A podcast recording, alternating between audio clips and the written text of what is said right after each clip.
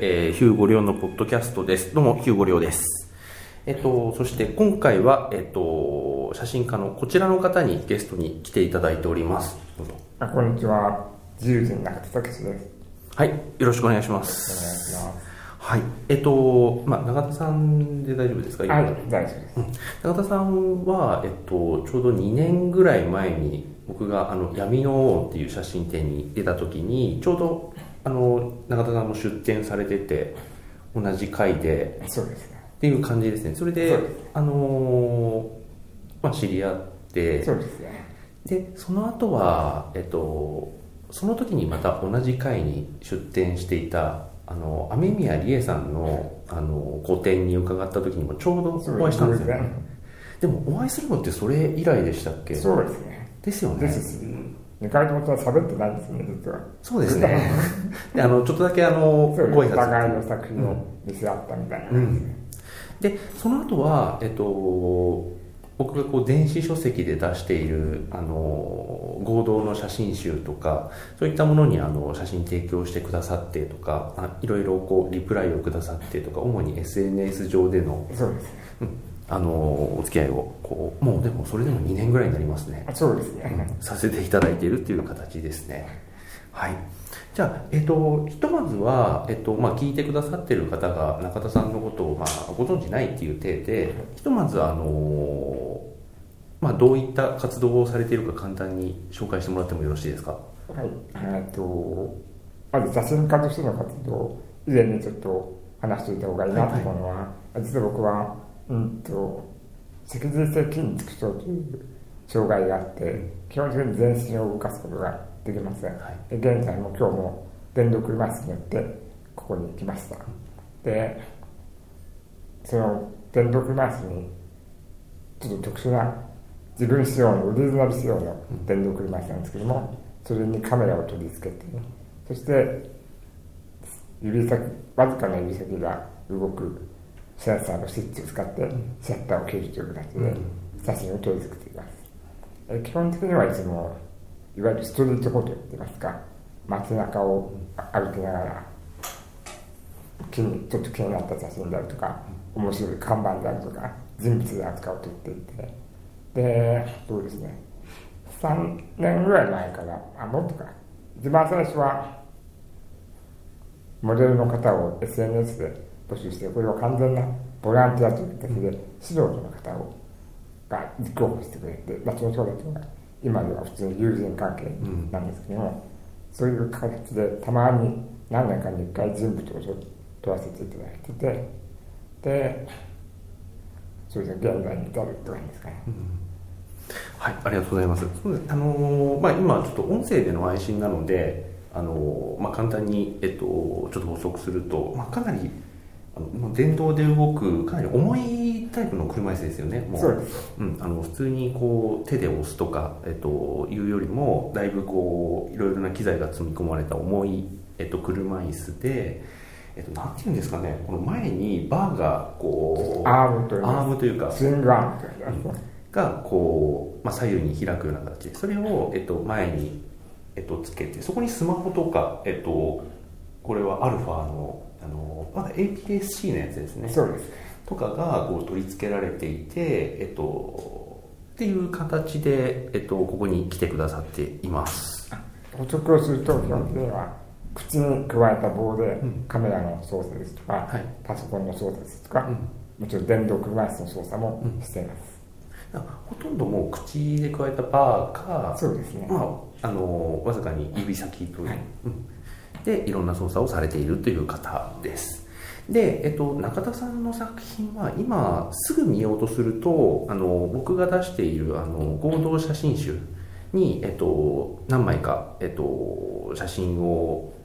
提供していただいています。まあ、どれが中田さんの作品だってあれ書かないっていうことがルールになってるので、どれだっていうことになるかもしれないですけど、あの、そこに1巻に、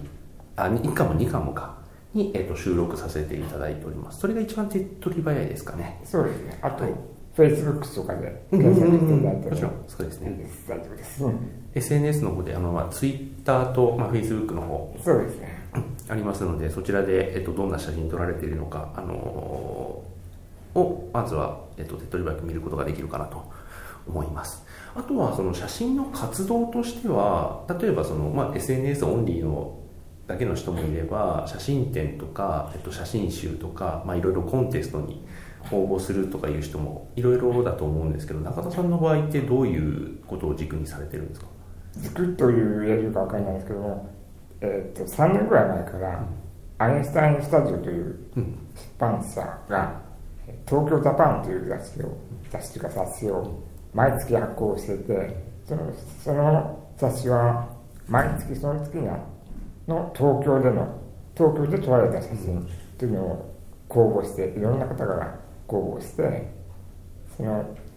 何枚かセレクトして載せるという写真集で、えー今度次号が最終回に、最終回になるんですけども、最終なんですか？そうですね。でそれを、それに3年ぐらい前から毎月発表しています。あとは、そうですね。いわゆる公募展ですとか、あとニューヨークで1回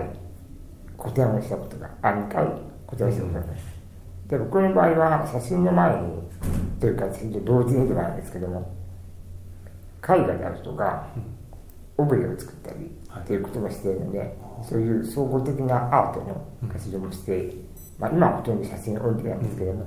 そういう作品も含めて個展ですとかしています。うんあとグループ展とかもやってます。はい、じゃあもう写真展とか、まあ、あの公募でされている写真集冊子。そうでい。うのが、えっと軸になってるって感じですね。そうですね。あと、最近はやっぱり、特に海外主催の公募展なんかでもネットで簡単に応募できるので、そうですね。うん。そういうのをちょくちょく 応募しています。あのまあ、今僕はあの、まあ、絵画とかオブジェとかっていうのは僕初めて実は知ったんですけどそういったものとか、まあ、写真とかのこう始めたきっかけとか時期っていうのはどんな感じになるんですか？それは本当に物心つく前から多分絵とかを描いていて、もうずっとその延長上にしてるって感じですね。じゃあもう写真とかも写真っていうのは実は意外とというか経験はまだ浅くてでも20年ぐらいになるんですかね。あでもそれでもそう20そうですねでも20年ぐらいずっとやられてる。そうです、まあ、写真とか写真を撮ることあるいは写真という表現っていうのはすごいちっちゃい頃興味あったんですけども、うん。昔はやっぱりデジタルではなかったので、うん。アナログで重かったですし、自分で撮るっていうのはかなり難しかったんです。よ、うん。でまた撮った後も現像するとか、うん。そういうハードルがいくつもあって、うん。じゃあフィルムの頃からって感じですか？まあ、写真っていうものに興味があったと。いう、だけど手を出せずに物あー。理的に出せずにいたというがデジタルカメラっていうものが出てきて、うん。そこら辺がちょっと自分で撮れる環境を工夫して作って撮り始めた、うん。でもその時も初めはその作品を撮るっていうよりも、そういうコンピューターを使って CG をずっと描いてたのでその素材となるものであるとか今本当に街で見た珍しいバイクを見てかっこいいなと思ったら撮るとか、いわゆるスナップ写真、うん。そういうのを漠然と撮ってたんですけども、まあ、ある時というか写真を見返す時にこれこれこのまま作品として出せるなっていうのがちらほら出てきて、そこから写真本格的に作品として取り出したという感じ、あの写真としてこう作品になるなって思ったっていうのはあのなんて言うんだろうな。どういったところで作品になるなと思ったんですか？うん、言葉で言うのはなかなか難しいんですけどなんかある時変わったんですよね、うん、なんて言ったらいいんだろう。取り続けて漠然と取っていたのが、なんとなくこの何を撮っているのかをがはっきりしてきたというか、あるいは一枚の絵として見れる、見られるようになってというか、まあ、もっと具体的に言えば構図今思えば構図っていうことなんだと思うんですけども構図的にあの僕は写真はほとんど独学すらしていないというか、もうあただ撮るだけで経験を積んできただけなんですけども絵画とかは実は一応勉強して、まあ、独学なんですけども、勉強して構図であるとか、黄金分割であるとかそういうのをあの補色関係とかそういうのそういうのを勉強したことがあるのでそれが知らずうちに写真に反映されてきだしたみたいな感じなのかと今思えば思います。でそういうのがあ写真にも出てきたなということで、まあ、写真でも作品として出せるっていう。かそうあわざと加工する必要がなくなったというかああ今の写真とかもあの出してるものって基本的には撮って JPEG でそのままとかいう感じですかね。えっと実はそういう写真もたくさんあるんですけどもそのままではないもの結構あってそれは、まあ、これは僕の身体的な都合のことなんですけどもパッと瞬間的に画角を一瞬で捉えることがしにくいので、うん割と遠目でやや遠目で撮ってそれを後で角度を変えたりまあトリミングですね。トリミングですね。トリミングを意外と大胆にしてます実はああであの人を撮る時とかっていうのはあの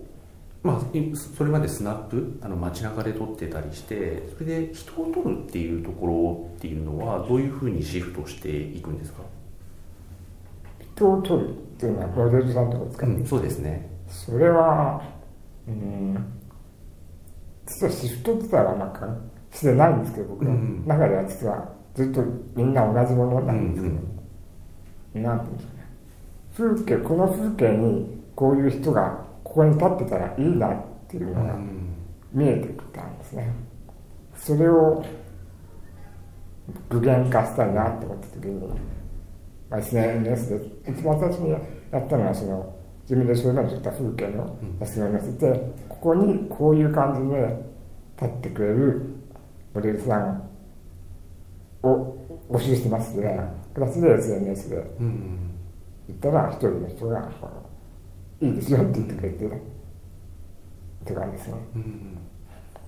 そしたらもうスナップとかポートレートとか世に言われてるような差異があって分けてる感じではないっていう感じですそうですね。うん。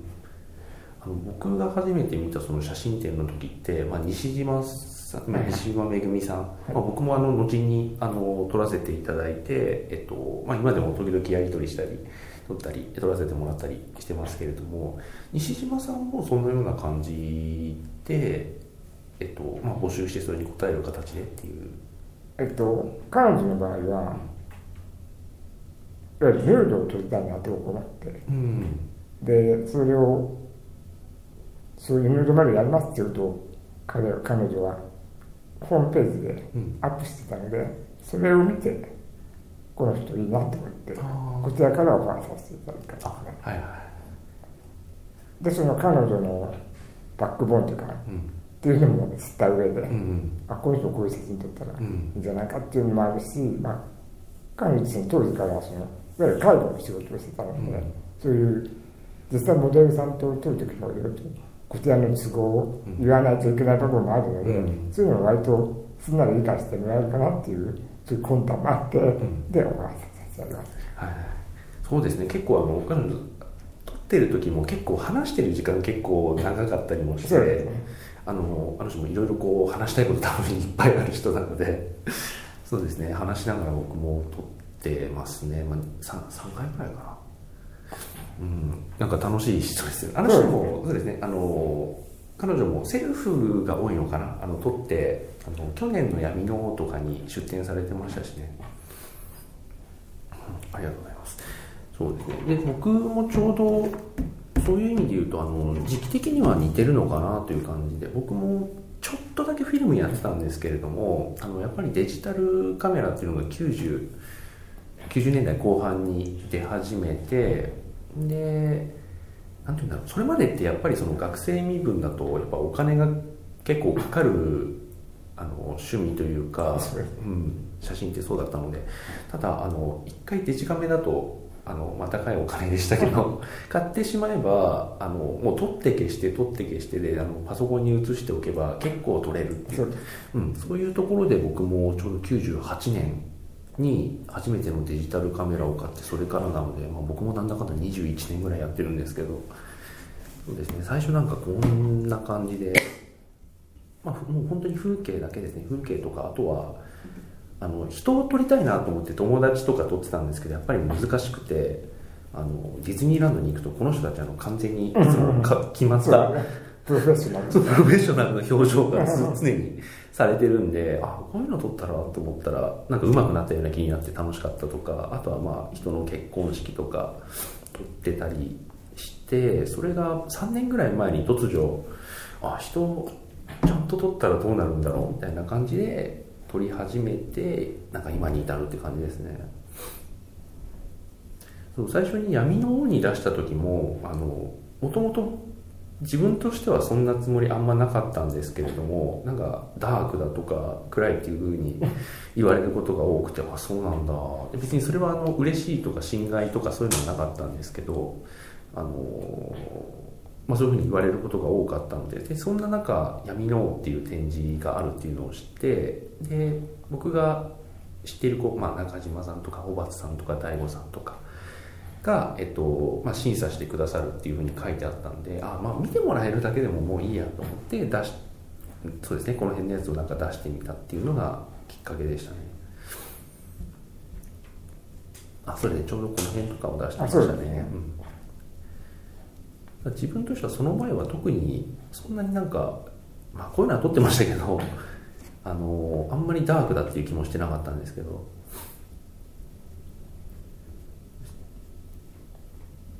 あこれあのあの中田さんと僕で参加した闇の王の搬出の時ですね。そうです。あの、まあ、名前出していいのか分かんないけどあのい。ろんな人が。なんかこんなのを撮ってたりしてましたね。ちなみにあの僕にとって最初からまあずっと撮ってたっていうのは結構あのー物事を結構忘れがちで、あのーちょっと覚えとかなきゃっていうのがあって結構何でも撮る癖がある。で、あのー実家にあのテーテープじゃないな。MD って、MD とかであの友達としてる会話とかをずっと録音してるのが今でもなんか段ボール引っ越し用の段ボールとか記録マンですか？そうなんです。記録までまあ写真もその一環なんですよね。なので結構その写したあの何月何何年の？何月何日何時何分とかあと位置情報が残ってるとかそういうのが結構重要だったりしていまだにそうなんですけどああそうだな。中田さんにとってそういう、まあ、絵を描くところからつながってるっていうお話ではあるんですけど表現することっていうのがえっとまあ、すごい漠然とした聞き方になっちゃうんですけども絵に関しても写真に関しても表現することで一番こう大事なこととかこうこういうのを表現したいっていう軸になっているものとか何かあったりしますか、うん実はそういうのはなくてうん。したいっていうか出てきちゃうっていう出てきちゃうっていう感じがすごい一番僕らがしっくりしてて、そう湧いてくるって感じですかね、そう特に絵とかはそうなんですけど、写真の場合も結局そうなんか引っかかる。自分の中に引っかかるものを撮ってるんだと思う。ん。です、特にストリートとかだと、でもなんていうかね。後々でいろいろなことを考えるとなんか生きているものうん。を特に写真だと撮りたいんだろうなって思って。している。生きてるっていうのは必ずしもいわゆる生き物人間とか動物とかじゃなくてもうん。進行しているもの。とかうん。現在進行しているものっていうのを撮りたいんだろうなっていうのがだから廃棄された自転車とか錆びついたうん。フェンスとかがすごい好きでん。よく撮るんですけど朽ち果てていくのが好きででも朽ち果てていくのは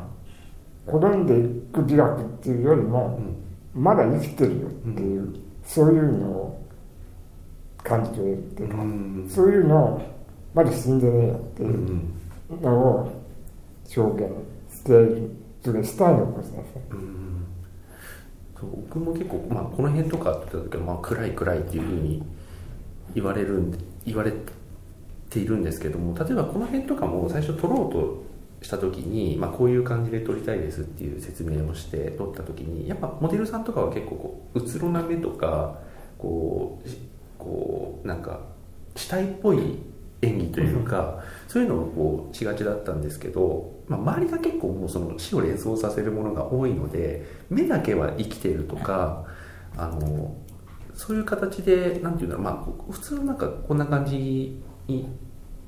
なんかモデルさんはしようとするんですけどもうちょっとなんか生きてる感じの目でいいとかそういうなんかあのダークなものを撮ってても別に世の中恨んでるとか、あのなんかみんな死にゃいいとかそういうことではなくて逆にそこからなんか、まあ、目だけがこう生きてるようにとか撮って撮ることであのそこをこう逆にこう際立たせるっていうかそういうことをやりたいんだなっていうふうにあの、まあ、そうですね人撮り始めて気づいて、まあ、以後なんかそういうことはなんか心がけるようにしてるんですけどあのあんまりこう遠征的っていうかあの世の中が嫌なというか遠征的にならないようにとか。なのでやっぱりその永田さんも何て言うんだろう。滅んでいく過程っていうよりはその中にまだ生きてる部分とかあのまあ生き物だけではなくてもそういったものをなんか見出すようにしてるっていう形ですね。そうですあと多角的なものの見方っていうか、うん、それは以前写真以前の絵を描いてる時とかはもう、もろに出てると思うんですけども、常識を疑うというかみんなはこう思ってるけど、うん、こういうちょっと角度を変えて全然見方変わるよっていうのを、がそのゴミゴミも見方によってゴミじゃないみたいな。うん。合同写真集にいただいた写真とかはそういうのを結構そうですね、うん、共通するものとして結構感じましたね。あの見方によってはすごくあの皮肉の効いたというかそういう見え方もすると思うんですけど。笑笑いだったりする、うん、そうそうそう。あの、もうストレートに見るとあちょっとなんかこう茶目っ気が感じられるものとかそういったものもあ意外と中田さん多いんだなと思って。あのセレクトというか編集というかあのさせてもらいました。僕はねなかなかこうあの笑いとかそういったものとかまで結構ふざけることがなんか性格的にできないのでなんかああいうのがいいなと思ってました。笑いっていうか笑いを取ろうと思ってるんじゃないんだけど笑えちゃうみたいな、うん、とか。結構僕はもう根がなんかシリアスっていうかあのどうしてもこう深刻な方向とかにね行きがちなのであの写真家さんによっては結構そこら辺をこう、まあ、皮肉を込めて結構笑えるものとかそういったものを作ったり、えーと、されてる方もいるんですけどああなかなか、まあ、僕にはできないないいなと思って見たりしてますね。多分それは僕自身のことも僕自身のことが影響している部分もあるとは思うんですよ。それはやっぱり障害あるのに大変なんだろうと言われたりするけど、うん、別に大変じゃ意外と大変じゃなかったりするし、うん、まあこうやって喋ってみれば結構おもろいやつだった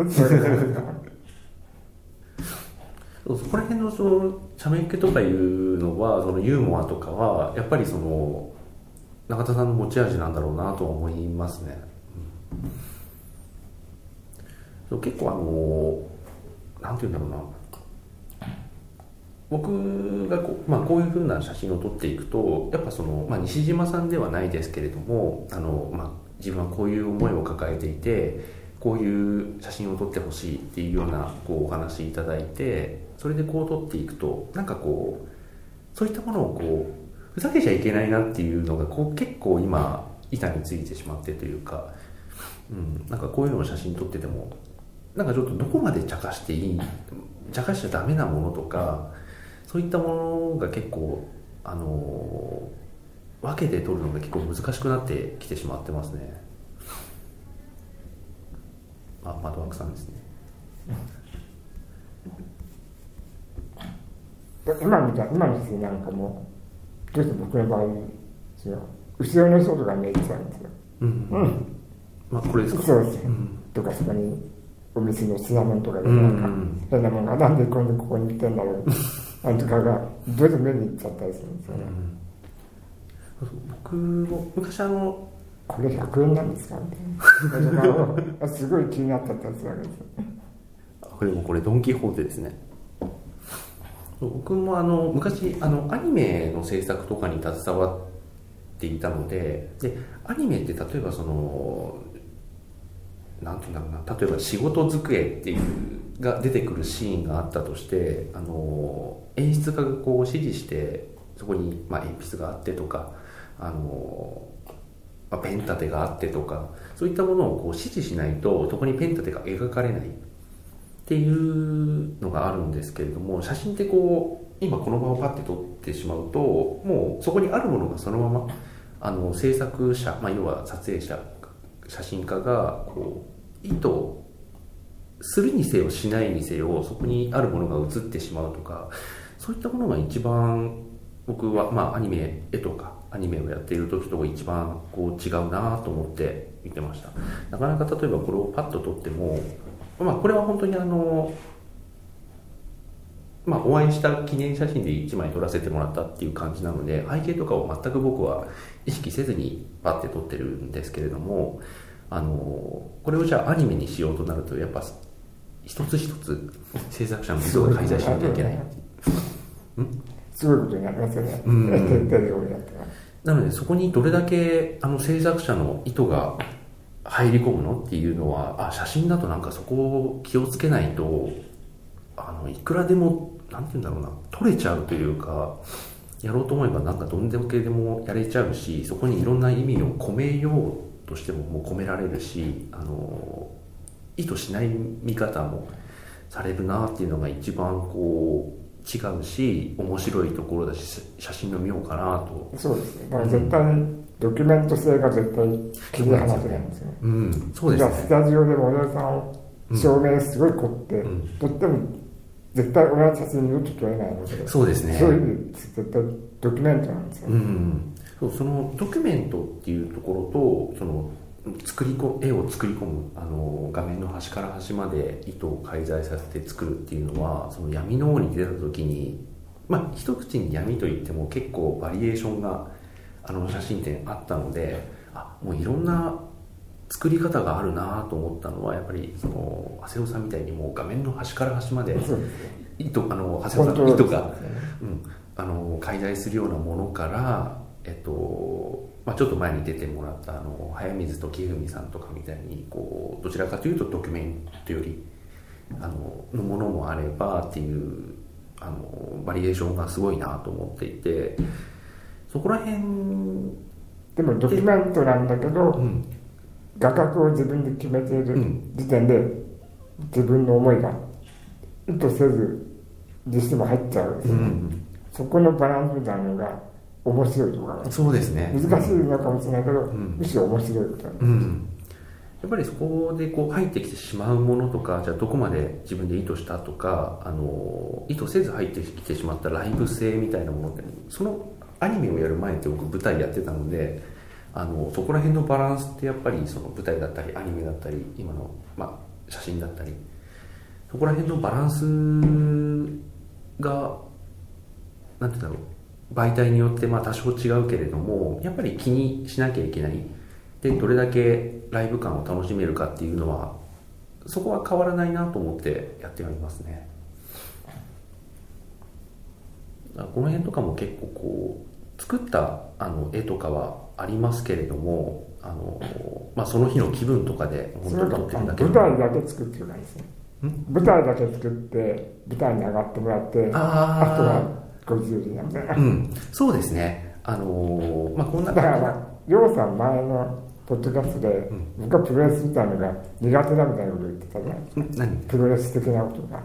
苦手っていうか、どっちかというと苦手だみたいな。ああ、でも、実はプロレスなんだよ。うん舞台を作って、最終的に試合を、いい試合になるかどうかは選手次第ああ、そうですね。あのーやっぱりモデルさんと1対1で、まあ、写真を撮っている時とかってやっぱり舞台の演出をつけてる時にすごく感覚は似てるなとあのその時に役者さんにどう動いてもらうかとかどういう表情表現をしてもらうかっていうのは結構そのポートレートを撮る時には応用が効くというかそれはなんかすごく感じてますね。なのでここ例えばあの分かりやすい例でじゃあ海で撮りましょうっていう時に海がそのまま背景としてバッチリ決まって入ってなくてもいいやと思っていてその誰もいない明け方の海にいるっていうそのモデルさんの表情が撮れれば別に海自体は入んなくてもいいかなとかそういうお膳立てですね。あと海風で丸く髪の毛があるんですよ、そうですね。でそこの、まあ、匂いがまあいい感じのこう塩の匂いになるのかそれともなんかあのよくわかんない三浦海岸みたいなちょっと毒臭い感じになっちゃうのか それもやっぱりモデルさんがどう映るかっていうところに影響すると思いますし結構その僕撮影する時に音楽あの事前にプレイリストを作ってそれで流したりしてるんですけどそれによってもやっぱりモデルさんの表情とかどういうふうに自由に動けるかってまあ変わってくるなとすごく思いますね。中田さんの場合とかってあのポートレートで撮る時って、まあ、なかなか他の写真家さんカメラマンさんがポートレートを撮ってるところを見れる機会ってあんまりないので全然わかんないんですけど中田さんが撮る時もどういう感じ？もう無音です。無音です。無音で？無音で無音で。すアバウトね。ものすごくアバウトなシーンです、そこへ座ってとか。ああとここの壁の位置から向こうのあそこまでをゆっくり歩いてみたいなあその過程を取るみたいなじゃあもうそうですね。僕と一人ずつ多分腕を持って上にとかものすごく細かく指示する人もいると思うんですけど、うん、そういうのはあんまりしないです。あしないとかできないしあんまりしたくもない、うん。ポージング自体はじゃあこうしてくれっていう感じではないんですよね。そうです。まあ、うん、窓の方向いてるぐらいな、うん、そうですね。僕もなんか目線ください外してくださいぐらいしかあとはまあちょっとここで撮りましょうかみたいな感じぐらいしか言わないのでそういう意味だとやっぱりそのある程度舞台っていうか箱庭作ってそこでこうどういうふうに動いてもらうかっていうあの、まあ、休憩入れたりするタイミングも結構考えたりしますし細かく入れたりする人もいればあのあ集中してるから今切らないでそのままあのもう十分取れてるんだけどもうちょっとなんか切ってるふりしようとかそういう時もありますしそういうなんか取り方ですね。あじゃあちょっと一旦30分経ちましたのでこれで一旦ちょっと切りましてまた続けて、えーと、次回もお話を伺いたいと思います